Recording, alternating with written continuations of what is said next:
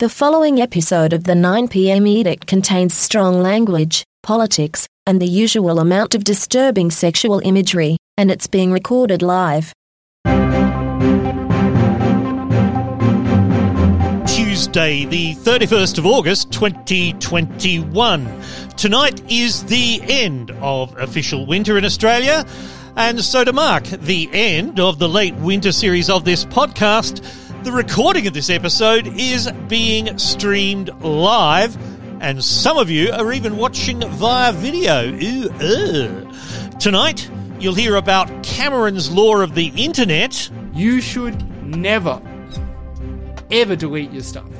Never back down. There's a short quiz, including this sound. And you'll hear about the worst news story ever published. Who knows? I guess we'll never know. There's no way of us ever finding out. This is the 9 p.m. end of winter live. Uh, well, actually, there is another uh, episode um, after this one uh, because I had to move the schedule around a bit. Um, so this was planned, you know, end winter, end the late winter series, all on the 31st of August. And then, you know, life intervened. So there you go. One more. I'll tell you about that a bit later. Uh, there's a lot happening uh, in the news, I know, but uh, I wanted to, um, I wanted to, uh, to start with a cheerful thought uh, from the home of the brave and the land of the free, United States of America. I saw on Twitter earlier today uh, from Rob Sheridan, whoever he is, uh, he's got a blue tick, whatever. Um, and he says, My friend teaches high school, and I asked him uh, how his first week back at school was going. G- JFC, he says, Jesus fucking Christ. Here's what the teacher said American high school teacher. Thanks, dude.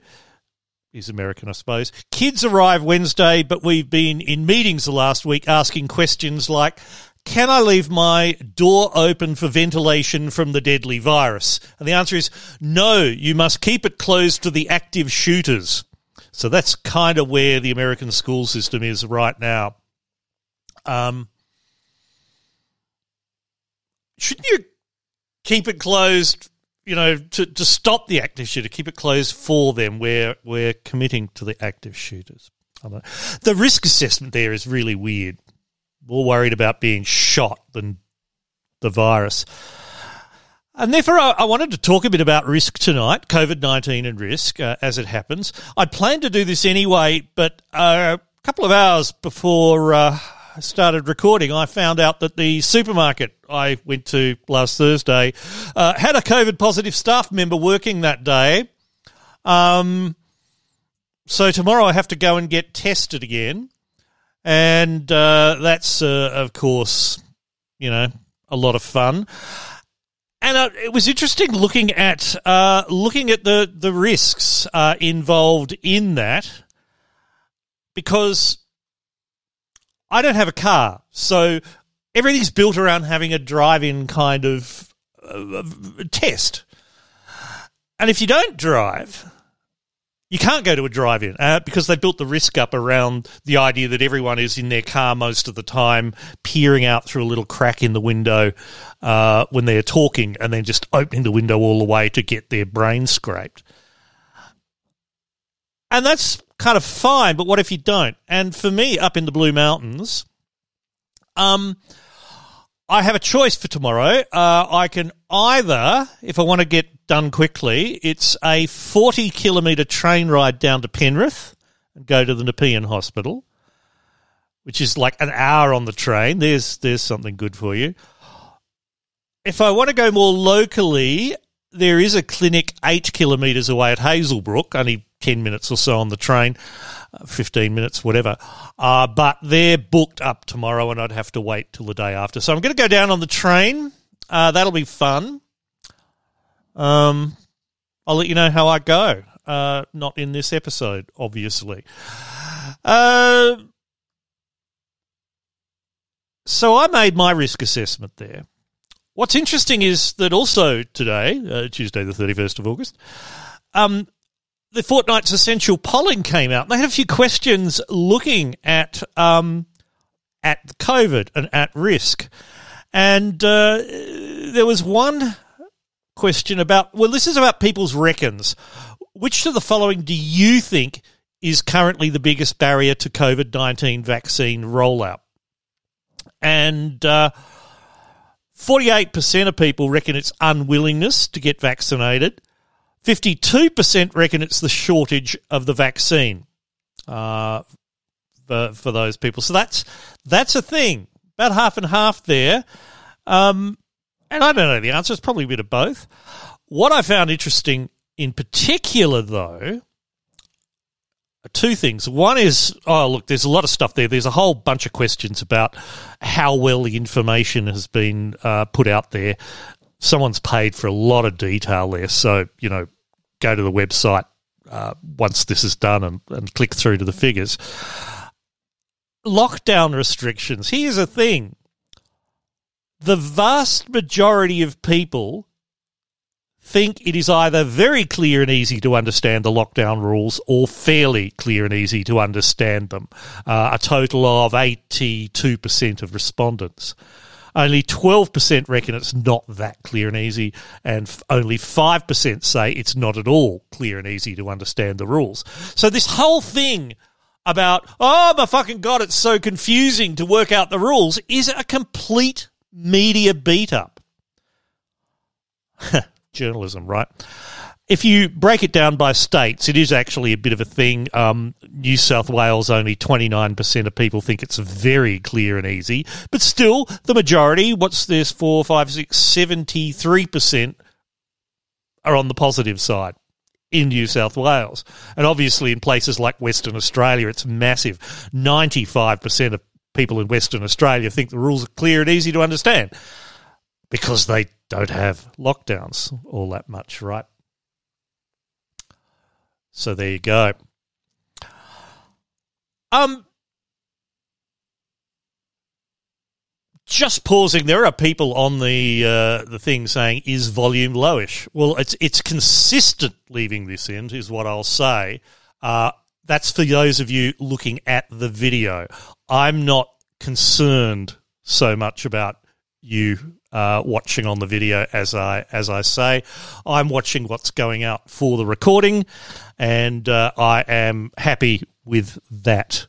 Um, that said, I'll probably remix it quickly before putting it on the line. But these are the things uh, that I need to know. I'll edit that bit out probably, except it's live. I'll do it live to tape. I don't know. Um, one of the big questions about COVID, of course, at the moment is are we trying to eliminate it or suppress it? Which is a strange kind of way of looking at it. Elimination is what uh, this COVID zero strategy it is. It's a bit like Coke Zero, but without the caffeine. And this is the idea that you'll just get rid of it entirely. You won't have any COVID 19 at all in the place, which is which is interesting and and also impossible because you will have people coming from overseas. You will have random cases turn up from time to time. Um, you know, so that's that's kind of this thing. Uh, but uh, there was a question about which of those strategies we should pursue, and it's kind of evenly split, forty four percent each between get those COVID cases down as close to zero as possible or live with a few cases as long as there are very few hospitalisations and death, 44% of Australians each. What's interesting is that the remaining 12% have chosen the option live with COVID 19 even if there are hospitalisations and deaths. So then they went on to ask those people, okay, so um, how many deaths you reckon are acceptable? And of those people, there were most of them, 78%, said, you know, under 100 deaths per year. But when you go through the figures, there were actually 2% of people I take that back. 12% of people who said that even if there's hospitalisation of deaths, that would be happy with more than 5,000 deaths a year. So that's 12% of 12%. What's, what's that? I'm going to calculate it for you. 0.12 times 0.12 equals uh, point, oh, one, one, one and a half percent, call it. There's 20 million adults in Australia times point, what, what, what what's that? Yeah, they're the numbers. There's a, a distinct proportion of people, one and a half percent of adult Australians reckon it's fine to have more than 5,000 deaths a year. Now, Sheepy's asking, uh, on the chat, on the YouTube chat, whether there could be trolls in that.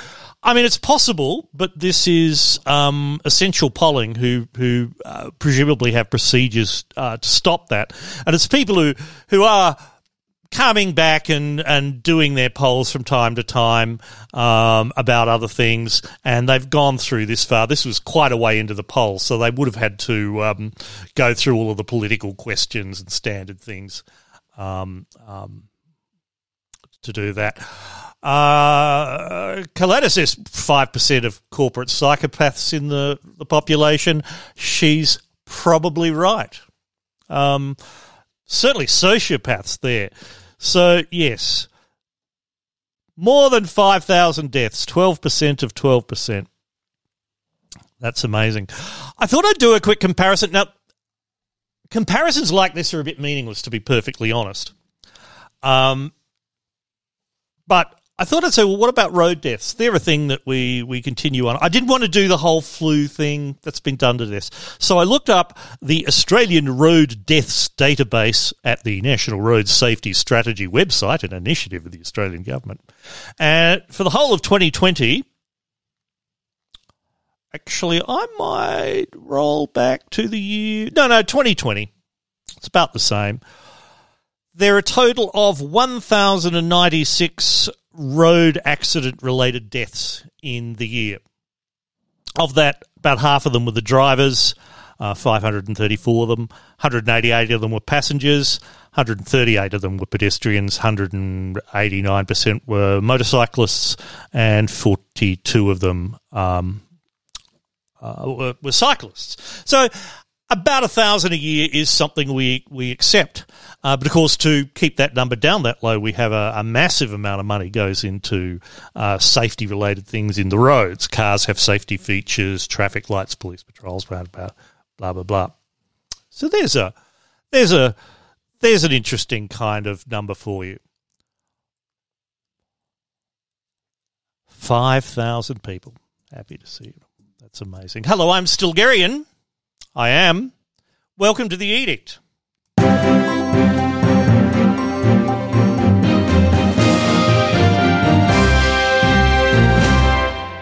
The other night I had a dream, and uh, I'd like to thank Vivica Wiley for uh, suggesting I tell you more about my dreams. Um, I dreamed that I had to administer the vote count for a corrupt local mayor. And while we were doing the vote count, we had to do this on a video live stream. And we had to do that on the footpath outside a pub. And this guy who's the mayor also owned the pub. So I was kind of wanting to suggest that we, we do this somewhere else. For a start, um, um, outside the pub on a busy road is not the best place to do a video live stream or indeed to do an election count. Uh, but also I thought it was a bit dodgy. But then I heard some shouting, right? And one of the staff members in inside the pub, staff member was also uh, corrupt. You'll be surprised to hear. Um, was shouting at a kid because a kid had come into the pub, the a bowl, goldfish bowl, a couple of exotic fish swimming around in it, and apparently this kid owned the corrupt barman money for some reason, probably crack. I don't know. I can't remember the dream. And he he didn't have the money. He wanted to offer these exotic fish as part payment uh, on on the thing, and and the bar staffer was not having any of this. In fact, he reached in and grabbed one of the fish and and grabbed the kid's mouth and rammed it, rammed the fish down into the kid's mouth, and the kid was screaming and struggling. And then the the, the bar staffer grabbed the other fish. And he ran it through something. I don't know. It was a machine. I, it was a bit like a sandwich press, but when he pressed the fish down, it, the, the fish came out all long and flat and, and dead. And he gave it back to the kid, handing it like it was like a baguette or something. And he demanded, no, the money has to be paid the next day. And the kid was crying. And then it cut to a scene about the, the, the show Superstore, which I mentioned uh, a couple of episodes ago, an episode or two ago. Uh, the character Garrett from Superstore, who's the black guy in the wheelchair who does the store announcements. Um, I was apparently sharing an apartment with him, and and apparently, like while looking for the bathroom and and the toilet was all very confusing. Um, I accidentally pissed not in the toilet, but in his hamper of clean laundry. And then I realized what I'd done because I could see the piss sort of flowing out the bottom of the laundry basket. And I had to kind of clean it up and cover it up. And he was outside saying, Why are you taking so long in there? And I'm just, I'm fine, I'm fine.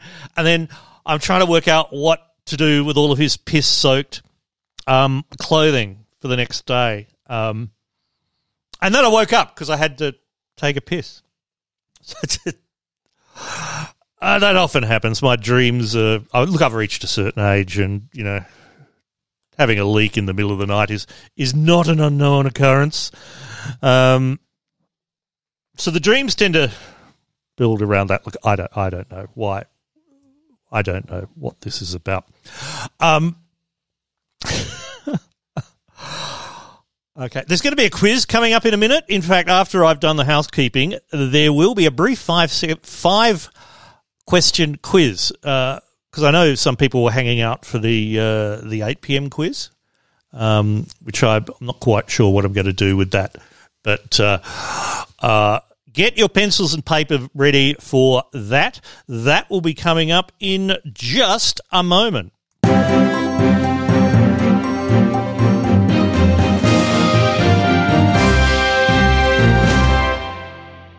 As I said earlier, there is um, one more episode in the late winter series. That'll be I've, rec- I've, recorded it already. It's about polar politics with Dr. Liz Buchanan from the Australian War College. She knows this stuff. She's also um, taught at the NATO War College. Uh, she's she's written all sorts of papers. She does a course at the Australian War College for one star generals uh, and such things. She's an expert in polar politics, very very much so fun conversation.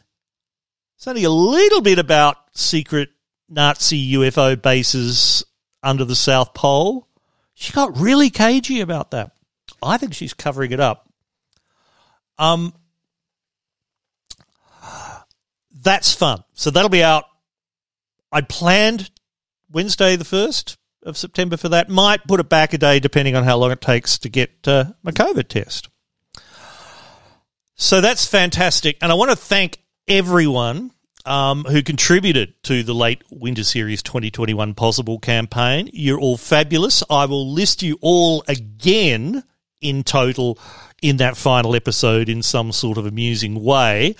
Um, and I want to say thank you for this episode as well uh, to new Flat White subscribers Ben Morgan, Gavin Costello, uh, although he's a supporter of the pod for a long time, excuse me.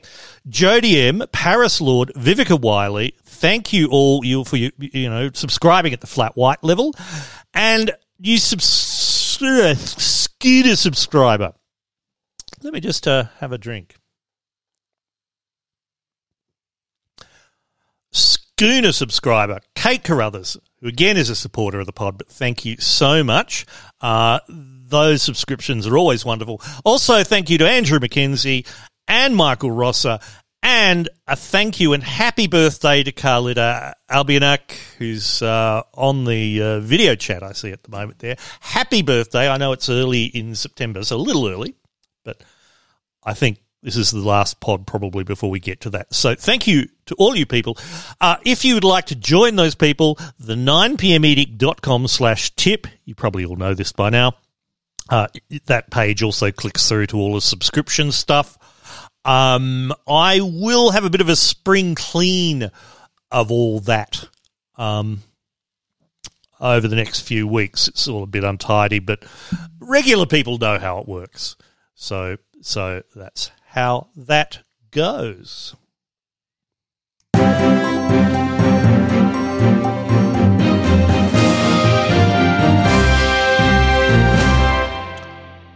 enjoying the people on the uh, the the YouTube chat there uh, talking about dreams. Yes, I, as I've said on the pod before, a particular medication that I take, one of its known side effects is uh, vivid, long, and sometimes even lucid dreams. Um, that I can often remember for a, a solid period of time. Um, cheap at half the price. So, are you ready for the quiz?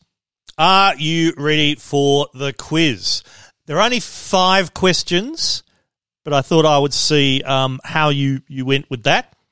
Uh, just as a bit of a taster, give you something to do while listening. Uh, as usual, no prizes. Um, don't put answers in the live chat. Uh, what else do I need to tell you? No point cheating. It's just a bit of fun. Okay, question one. Here we go. Question one China has just introduced a strict new law about children doing what? China has just introduced a strict new law about children doing what? It's not running too fast. It's in the news. It's in the news. You should know it. That's question one. Question two in what country would you find the cities Aalborg, Roskilde, and Odense? Aalborg, A-A-L-B-O-R-G, Roskilde, R-O-S-K-I-L-D-E, or Odense, and Odense, O-D-E-N-S-E. What country for them? Question three, which actor in the gender neutral sense of the word, so I'm not telling you that it's a man or a woman or some other gender. Which actor appeared in all of these films? Arlington Road, Kingsman the Golden Circle, The Last American Hero, The Last Picture Show, The Men Who Stare at Goats, and Simpatico.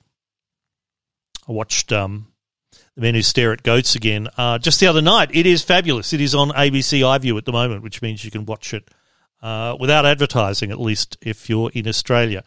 So those these films again: Arlington Road, Kingsman: The Golden Circle, The Last American Hero, The Last Picture Show, The Men Who Stare at Goats, and Simpatico. That's question three. What's the name of that actor? Question four. What is this?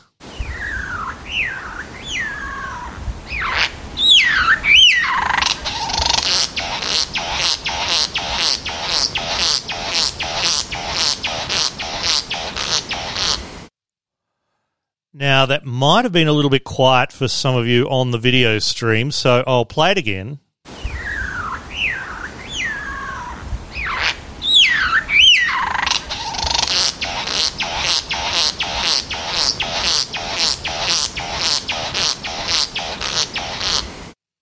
Okay. What is that? Question four. And question five, the fifth question, uh, it's a song lyrics question. Uh, players of the 8 p.m. quiz will know I can't uh, play all the music uh, because YouTube gets all cranky, and rightly so. I haven't bought a license to the music. So here, here are the lyrics of a song. This one is from 2013, and to get the whole point you need both the artist and the name of the song. Here are the lyrics. We clawed, we chained, our hearts in vain. We jumped, never asking why. We kissed, I fell under your spell. A love no one could deny. Don't you ever say I just walked away. I will always want you. I can't live a lie running for my life. I will always want you. Do again. We'll do the first bit again. We clawed, we chained our hearts in vain. We jumped, never asking why. We kissed. I fell under your spell, etc. I will always want you. That's you at home listening to this. Okay, those five questions. I will go through the answers in just a moment. Uh, but first, I wanted to have a whinge about the state of journalism, or rather, let someone else have a whinge about it. Um, uh, Richard Herring, the British comedian, uh, who, as you may know, has blocked me on Twitter for implying that he's a cunt, which I didn't. It was Frankie Boyle who who did. I, I just played. I just mentioned the Frankie Boyle thing. It was Frankie Boyle who implied that he was a cunt.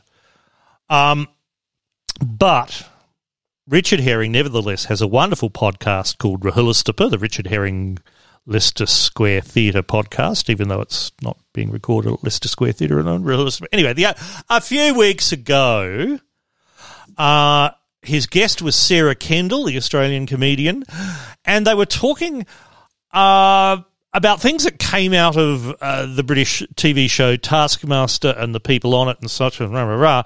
Anyway, uh, Richard Herring had been doing his research on Sarah Kendall and found uh, this. I want to read this to you. This might take a little time. This Oh. is my favourite thing to come out of Taskmaster, Okay. which is the Hello article that I found today. Taskmaster, meet the partners of the show stars. I'm going to take you through this whole thing because I just think this is possibly the worst article ever written. This is today. I, I found it today, but I don't think it came out today. I think it probably came out at the beginning of the series, right? Greg Davies. Greg Davies, 52, prefers to keep his personal life out of the spotlight, so it's not known whether he currently has a partner. The comedian was in a relationship with Labour Party politician Liz Kendall, but the two parted ways in 2015 after eight years of dating. Though I didn't, couldn't hear any of that. Could any of you understand? It's a little bit echoey up here on stage. Could you is hear that the could you- reverberation, or was that just insane? It's just. It was too fast. Slow it down a Well, little. Well, Greg Davies prefers No, to not his that bit. life out of the spotlight. Fuck. Alex Horne, right, so this is Meet the Partners. Alex Horne, 42, and his wife Rachel met over 20 years ago. They're both students at Cambridge University. They've been by each other's side ever since, having tied the knot in 2005. That's good. Yeah. Charlotte Ritchie. Charlotte Ritchie, 31, who has previously starred on the likes of Call the Midwife, is believed to be single. In the past, she's spoken about dating an economist who she met during her time at university, but in an interview with The Guardian, she referred to him as her ex. I'm, I was glad to hear that, even I just I'm don't married. know where this is going, and I'm sort of. I just I just wish you'd skip to it and just get to me. no, I'm I- read like- oh, Lee Mack, it's not even the funny about you. It's just that this is Meet the Partners. So far, we got one guy's married. We Yeah. know that he's married. Yeah. Greg Davies, we're not, we, we're not sure. what Yeah. What do they say? He's- he's very Charlotte Ritchie, private. yeah. He's very private. Charlotte Ritchie, we're not sure. We just What- don't we know. Don't, we don't. We Yeah. know she went out with someone once. Yeah. Lee Mack, he's also married. They've got him, okay? Jamali Maddix. Not much is known about Jamali Maddix's personal life. The 29 year old comedian who grew up in Essex but is of British, Greek, and Jamaican descent prefers to keep his private life out of the spotlight, so it's not known what his current relationship is. um, I, I hope I've got all of them. Oh, no. I don't, oh, it says. Mike Wozniak. Mike Wozniak, 41, who's perhaps best known for starring alongside Taskmaster Greg in Channel 4 comedy Man Down, is another one of the show stars who prefers to keep his love life private.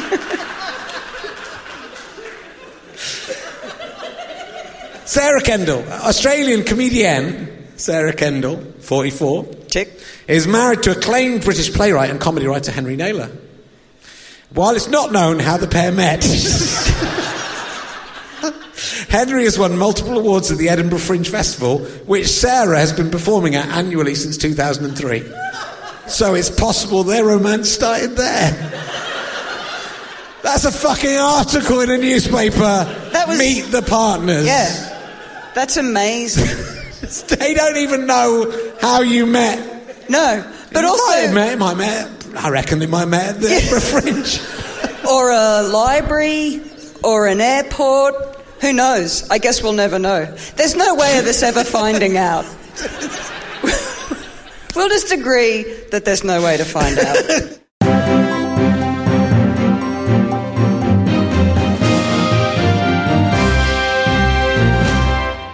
Okay, ready to uh, check the answers to the quiz. Here we go. Question one China has introduced a strict new law about children playing video games, is the answer for the point. People under the age of 18 will only be allowed to play games between 8 pm and 9 pm on Fridays, weekends, and public holidays. Yes, three hours a week for most weeks of the year. Uh, the previous rule was uh, an hour and a half per day and three hours on public holidays, but that's right down. Three hours a week uh, for video games. That clearly means that China in the gaming kind of championship stuff is fucked, and Korea will continue to win that forever. Question two those cities are in Denmark. Denmark for the point. Question three the actor in all of those films, Jeff Bridges, um, is the answer there. Jeff Bridges. Uh, question four what sound is this?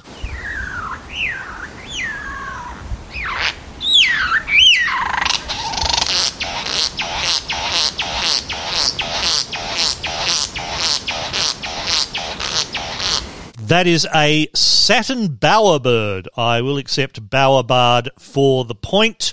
Uh, Ptilonorhynchus violaceus uh, is is the scientific name. You get a bonus point if you got that. Uh, so satin bowerbird, bowerbird for the point. And question five: those song lyrics are from Wrecking Ball by Miley Cyrus. There's the point there. Half a point if you only got the name, half a point if you only got the title uh, of the song. That was uh, number 22 in the ARIA singles chart uh, for the year 2013. I would have thought it did better, uh, would have done better, particularly seeing some of the other songs that year. So, uh, chuck in, Silmobo got two points. Um, I'll have a look back at that in a second. Um, Speaking of laws in China, have you heard of the 996 principle which the Chinese tech companies push? This is the idea that that to be properly productive, you should be working 9 a.m. to 9 p.m. 6 days a week. What's that? That's 6 12s or 72 hours a week, they reckon. That's what you should be working. Well, the Supreme People's Court and the Ministry of Human Resources and Social Security published an essay the other day uh, about labour violations. They have labelled 996 to be a bad thing. Um, and uh, they have called out for it not to be a thing. Um, one tech firm, for example, had asked employees to sign agreements to give up overtime pay. The court said that's unlawful and a media staffer passed out in the office restroom at 5:30 a.m. in another com- company before then just dying of heart failure. Uh, the court ruled that death work related. Uh, company had to pay compensation 400,000 yuan, it's about 62,000 US dollars, call it. And Xi Jinping's uh, government has launched a campaign to rein in the growing influence of the country's largest corporation and is calling on the private sector to share the wealth. Yeah, uh, capitalism with Chinese characteristics. Uh,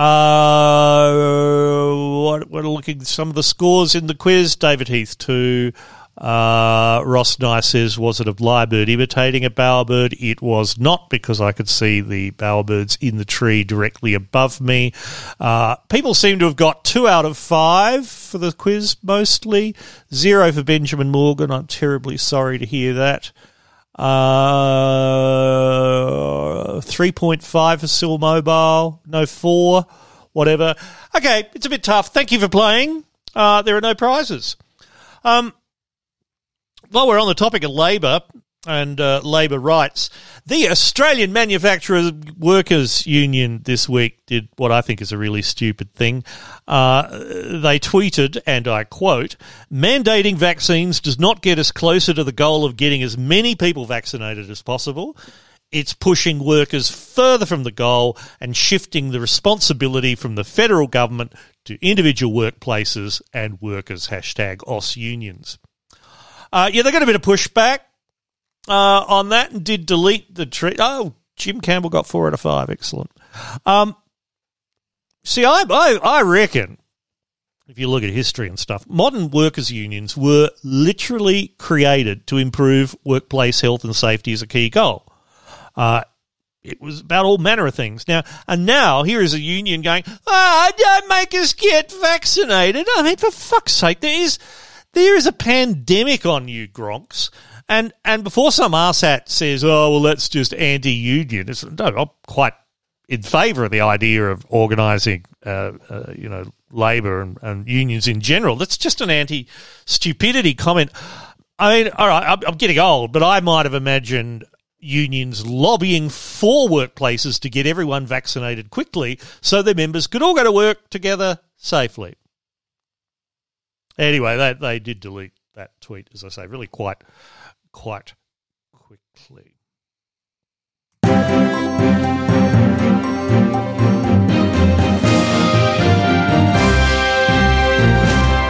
Right, some trigger words. Um, I didn't tell you about trigger words earlier, but it's one of the potential benefits of becoming a subscriber to the podcast or making me an offer in some other way or supporting the Pozible campaigns and things. So, uh, quite often, I draw trigger words. Oh, it's all the way over here. Hang on. Hang on. Oh, God. From the uh, glass jar of glass jar of transparency.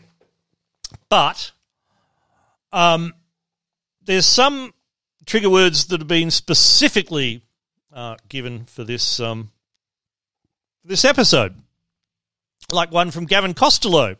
His trigger word is horsewormer. In ivermectin, hey, here we go, here we go. So I, I particularly, I, I mean, I could rant about this for hours. Uh, I decided to just pull out a couple of quick um, quick little things. One is that a lovely uh, photograph posted on, on Twitter by someone called Ray Redacted, don't know where he got it from uh, today, is at a, at a veterinary supply uh, shop of some sort, and on the shelf next to the ivermectin, uh, there was a little sign saying ivermectin will only be sold to horse owners. Must show pic of you and your horse. And various people, Ray asked, do people who own horses typically walk around with a photo of themselves and their horse? And he just got flooded with answers saying, yeah, people who have a horse have nothing but photographs of their horse and they are more than willing to show you a picture of their horse. Um, but the kind of beliefs on this are just ridiculous. I mean, we, we've spoken on the pod before about the kind of weird medical advice that comes through, and I should get Cam Wilson back on uh, sometime to talk about the latest. But Senator Rand Paul, who I mean, you could describe him as a Kentucky Republican. You could also describe him as as a completely loopy libertarian fucktard. Uh, although saying fucktard's not really kind of sound these days, is it? Arshat. There we go. He says that research into ivermectin is is being held back because people have a hatred for Trump. Apparently, uh, so here's the here's the thing. So, I mean, the research says no, this drug is not effective at treating the novel coronavirus, and the Food and Drug Administration has warned Americans not to use the drug for COVID 19 infections. In fact, the FDA tweeted the other day, You are not a horse which I thought was a little presumptuous, but I mean, true in most cases. But no, no, no, no, no, no. Uh, according to Rand Paul, um, it's it's a pushback against Trump somehow. He's good, isn't he? Uh, Zach Bornstein um, on the Twitters again. I don't know who he is. He said, "This is weird because it's the people who are calling us sheeple are the ones taking livestock medication." Which reminds me of a story. I mean, here's here's the bit. I mean, we all know that. We all see all of that bullshit on the line. Many years ago, um, a friend of mine worked for Oh, can I? Yeah, I can tell this story. It's long enough ago that people won't remember. Uh, there is a couple, company called um, Cooper's Agricultural Chemicals or something like that. Not related to Cooper's Brewery. They're just Cooper's Agricultural Chemicals, and they're uh, they're they're uh, they're owned by. Uh, uh, what's the name? Monsanto. Yes, Monsanto. Uh, you may know them from such such hits as Agent Orange. um, anyway, he was the rep for a certain part of Australia, driving around to all the country towns, um, selling agricultural products to farm chemicals to farmers. And he told me over lunch one day, there's a lot of people on farms, a lot of blokes on farms buying testosterone that have no veterinary need for it on their farm because they grow wheat or something like that. So he he always took lots of supplies of veterinary grade testosterone with him, um, out there to the bush. It was fun having lunch with him because he was like part of Monsanto, as I said. So we we he'd take me out to a lovely restaurant, and then halfway through the meal, he'd just say, "By the way, do you want to buy a thousand tons of sulfuric acid?" I'm like, "What? What? No." What do I? No, I don't want sulfuric acid. He said, "Oh, damn! Another sale fell through." Whips out his corporate Amex card to pay for lunch. Ah, terrible business. Turns out, turns out I should have been a better customer for sulfuric acid, particularly if I could buy it in the like thousand ton units. Testosterone. Um, thank you, uh, thank you, Gavin for that. I hope that satisfy you. Now, Silvano. Silvano's on the stream um, watching here. He ran a poll today to decide what his trigger word would be. And the options were culture, research, kindness, and power. And to my surprise, culture won, getting 38% of the primary vote. There was no runoff there, but that's fine and I don't quite know what to say about culture. I've been thinking about this. The one that comes to mind is screeching about things. Now, earlier today, as I say, I had to figure out where I was going to get a COVID 19 test tomorrow, and my options were limited. And people started having suggestions of, oh, you could go there or you could phone one of the, of the drive through ones uh, and just see if they'll let you walk through. I mean, they won't because that's the, the rule that the whole point is you are safely in your car, not traipsing your germ filled self all over the, you know, all over the place that they have to keep disinfecting. And I thought, no, I, I, I mean, it's disappointing that there's there's not much for people without cars up here in the mountains. It's it's irritating, but I don't feel the need to shout at anyone about it. It's just something there. I've made my decision. I don't feel the need to start phoning more people to see if I can get it. What I've done, decision made. Move on, lock it in. I'm going down to Penrith tomorrow, and I can think about something else. But there does seem to be a kind of need amongst many people to to complain about things and get and, and this struck me and and I'm linking this to the word culture because it's the culture of I mean Twitter in particular. Like I can talk about screeching at people on on on Twitter, but I we retweeted something by Casey Briggs, one of the ABC data journalists, who of course has become a bit of a public face of this data. And I can't even remember what his tweet was. It was something pretty innocuous. And someone shouted back saying, Oh, there are numbers, ABC Vice, LNP puppets, David Speers is a is a puppet of uh, the, this the of the, the the LNP brackets. LNP is only a thing in Queensland, right? It's a coalition of two parties in the entire rest of Australia. And and when I see people just putting LNP all the time, back in my head I go, that person's a fuckwit. That person doesn't know what they're talking about.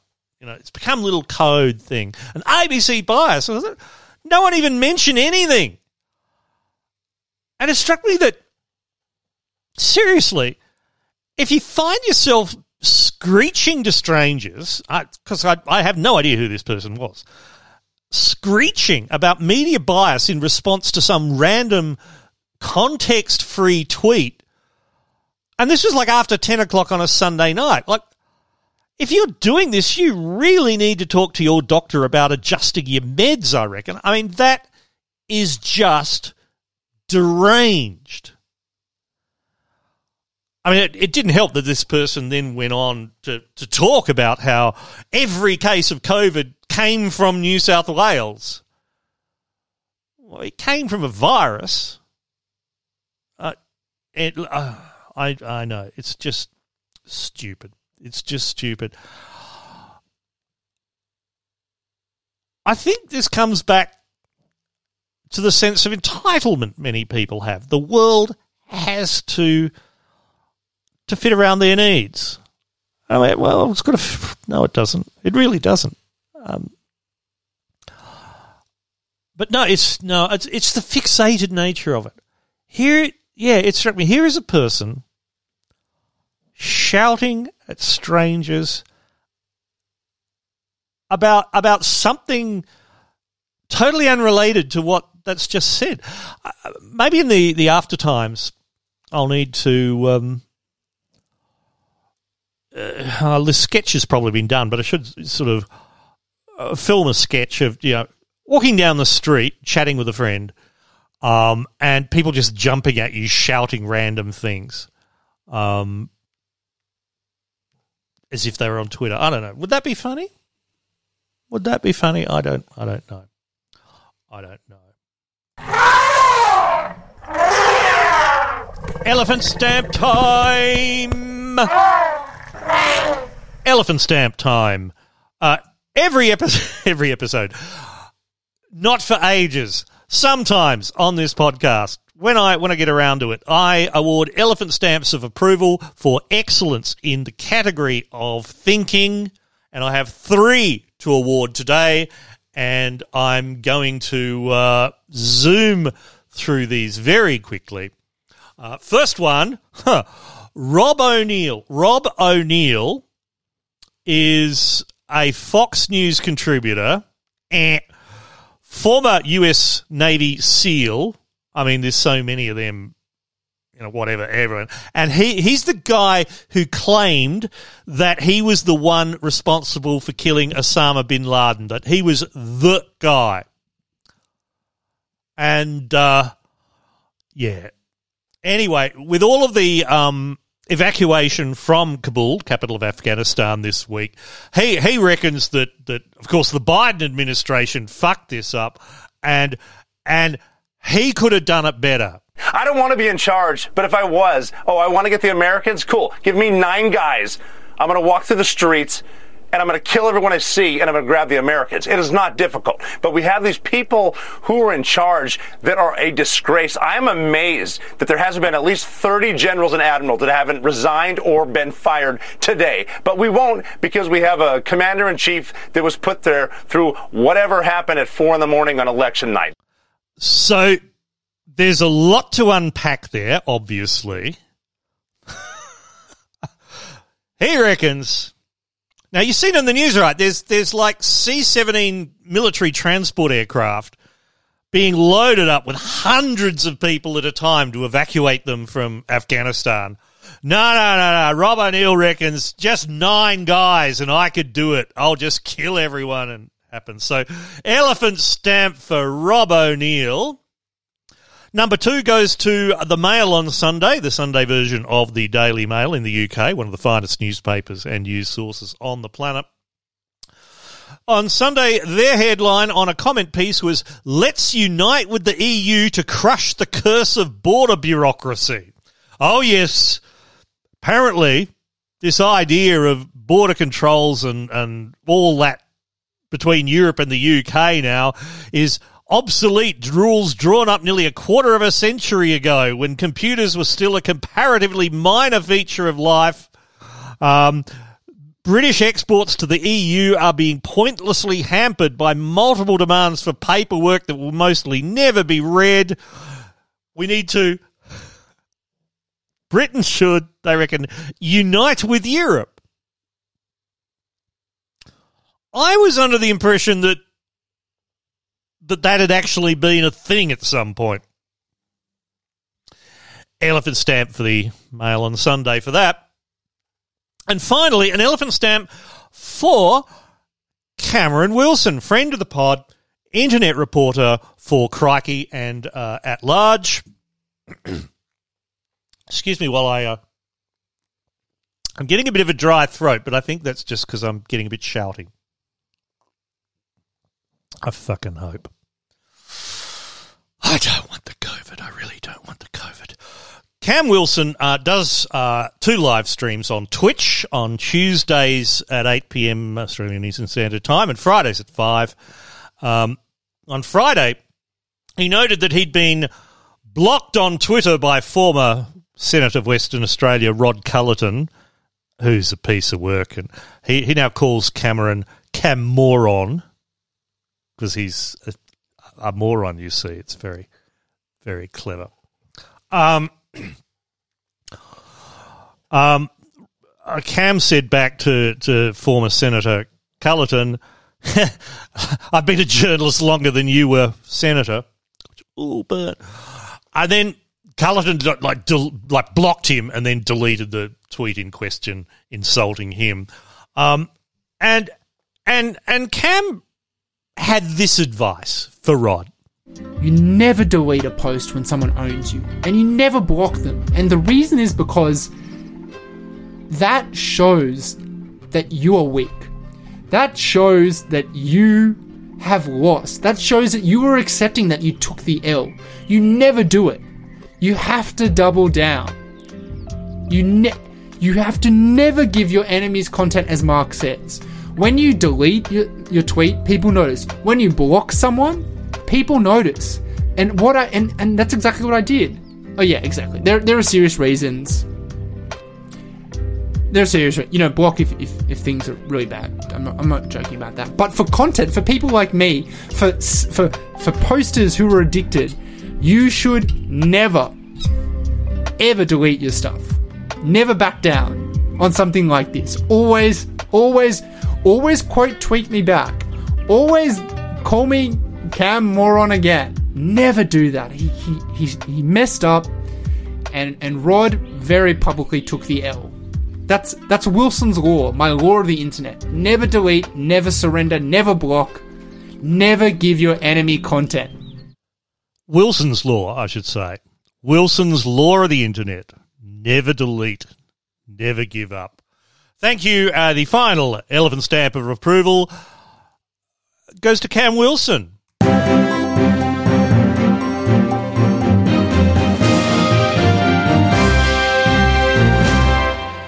And to wrap up this little pod, um, very close to the target point of an hour. Wow, that's remarkable. Uh, two things that I saw in the last couple of days. One was a a fantastic thing uh, that OzKitsch did. If you follow OzKitsch on Twitter, you'll see wonderful stuff from the archives. Uh, Australian Kitsch. And here's a piece from the Australian Women's Weekly magazine, 1965, their review of the Rolling Stones, with the headline, The Stones Roll In, Surly But Clean. Yeah, that's the headline. And there begins England's rather unusual looking group, the Rolling Stones, are proving one thing during their visit to Australia they're people. And whether you like them or not, I can say they're clean, deeply involved in their music, and they smell nice. So I quite love the idea that, that a writer for Australians Women Weekly, Women's Weekly, I was going around sniffing the Rolling Stones and presumably other musicians as well to have a, a, point of comparison. So thank you to the Australian Women's Weekly in 1965 for for I mean the Rolling Stones. Turns out they're people, and they smell nice, and that was lovely. And to wrap, the last line, Patrick Skinner, who's a former uh, US military type soldier, now's a, a detective for a local police force in the United States. He's one of the people you probably want as a cop in the US. It's a note for people who screech on Twitter, I think, as well as much as anything else. He says, the first time you hear of something isn't the first time that thing exists. Indeed. Well, that's all the edict for now. Uh, please do all the things to support the pod. Tell your friends. Go to the 9pmedict.com slash tip. Uh, there is, as I say, one more episode coming up this week with Dr. Liz Buchanan on polar politics. Until then, I'm still Stilgherrian. Wash your hands. The 9pm edict is a skank media production. Sorry.